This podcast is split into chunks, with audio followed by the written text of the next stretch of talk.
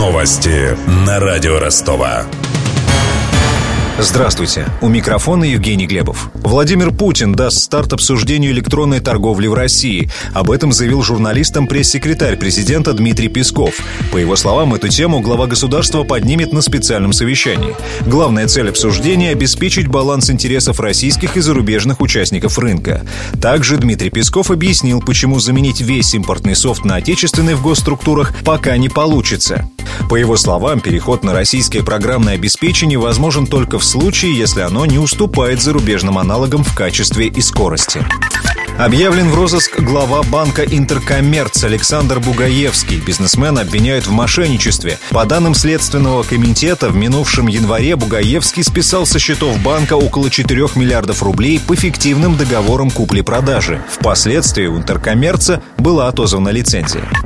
Службу для ухода за натуральными газонами собираются создать при правительстве Ростовской области. Его специалисты проследят за состоянием полей на шести стадионах в Ростове, Таганроге и Азове. Среди них строящийся Ростов-арена, а также локомотив Труд и СКА. Перед этим там постелят современное покрытие. Для нужд газонной службы за счет областного бюджета наймут агрономов и приобретут специальную технику, рассказал радио Ростова донской министр спорта Самвел Аракелян.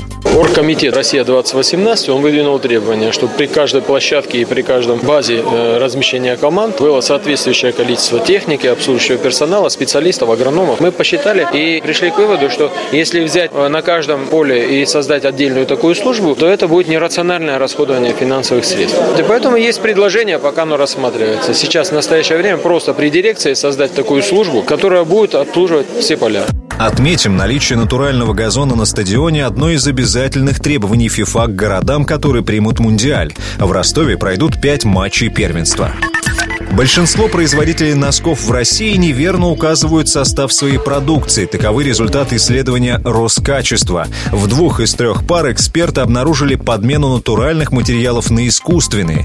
Это хоть и вводит потребителей в заблуждение, но на качество не влияет, заявила представитель Роскачества Марта Галичева. В исследования вошли наиболее популярные 35 марок мужских носков. Прежде всего, исследование проводилось по трем основным направлениям. Это, во-первых, минимальные требования безопасности, наличие каких-то токсичных элементов, устойчивость окраски и гигроскопичность, то есть способность удерживать и впитывать влагу. В принципе, все образцы являются качественными и безопасными. Но этикетка, как паспорт любого товара, должна носить до потребителя правдивую информацию о качестве и безопасности этого товара.